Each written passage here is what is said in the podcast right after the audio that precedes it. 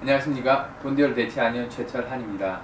이제 연말이 다가오고 있습니다. 아무래도 어, 연말 망년회라든가 동문회 등으로 어, 술을 마실 자리가 많으실 텐데요. 이 숙취로 인해서 많은 병증이 생기고 있습니다. 따라서 오늘은 숙취를 어떻게 풀까 하는 것에 대해서 말씀드리겠습니다.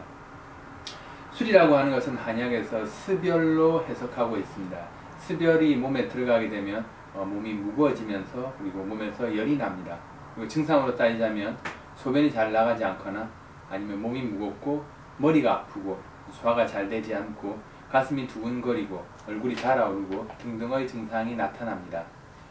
한약에선 이 스별이라고 하는 술독을 두 가지 방법으로 풀어내고 있는데요. 하나는 소변으로 빼내는 것입니다. 따라서 여러분들이 술 모임에 갔다가 화장실을 자주 왔다 갔다 하면서 어, 소변을 보고 나면 술이 많이 깨시는 것을 느끼실 수 있습니다. 또 하나는 땀으로 빼는 건데요. 그래서 술을 먹고 나면 어, 달리기를 한다든지 아니면은 약간 땀을 낸다든지 등등의 방법으로 어, 술독을 어, 술을 깨게 하는 어, 그런 경험이 있으실 겁니다.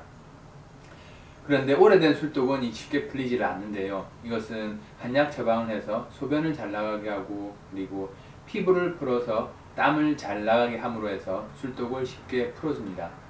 그러면은 소화라든지 어, 아까 대소변 문제 그리고 머리 문제 그리고 눈에 나타난 문제 등을 해결해 줄 수 있습니다. 어, 여러분들이 일반적으로 음, 술자리에서 과일을 드시게 되는데요. 술안주 이런 것들을 이때 술독을 잘 풀어줄 수 있는 술안주로는 어, 크게 두 가지를 들수 있습니다. 하나는 어, 해산물입니다.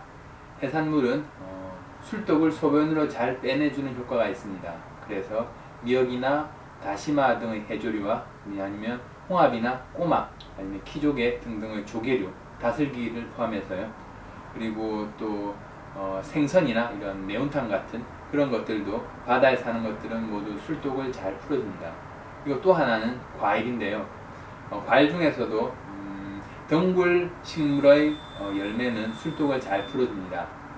덩굴 식물의 열매라고 하면 잘 모르실 텐데요. 쉽게 말씀드리자면은 어, 열매를 먹었을 때 안에 씨앗이 많이 들어가 있는 것들입니다. 수박이라든지 참외라든지 아니면 키위라든지 아니면 포도라든지 이렇게 어, 과일 하나에 씨앗이 많이 들어가 있는 덩굴 식물의 열매는 술독을 소변으로 잘 풀어주고요.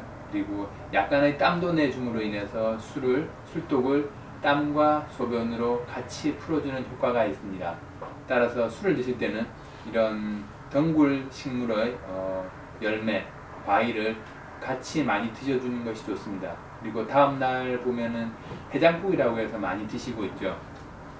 해장국도 두 가지 거의 특징이 있습니다.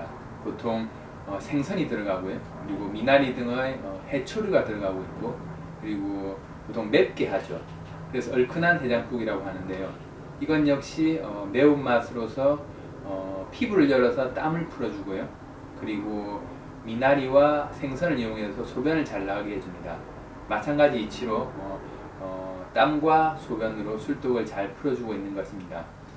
그래서 집에서는 어, 항상 술 마신 다음 날에는 이런 음식들을 같이 드셔주는 것이 좋습니다. 여러분 생활에 조금이라도 도움이 되기를 바라겠습니다. 예, 이상 본디얼 대치하는 최철한이었습니다.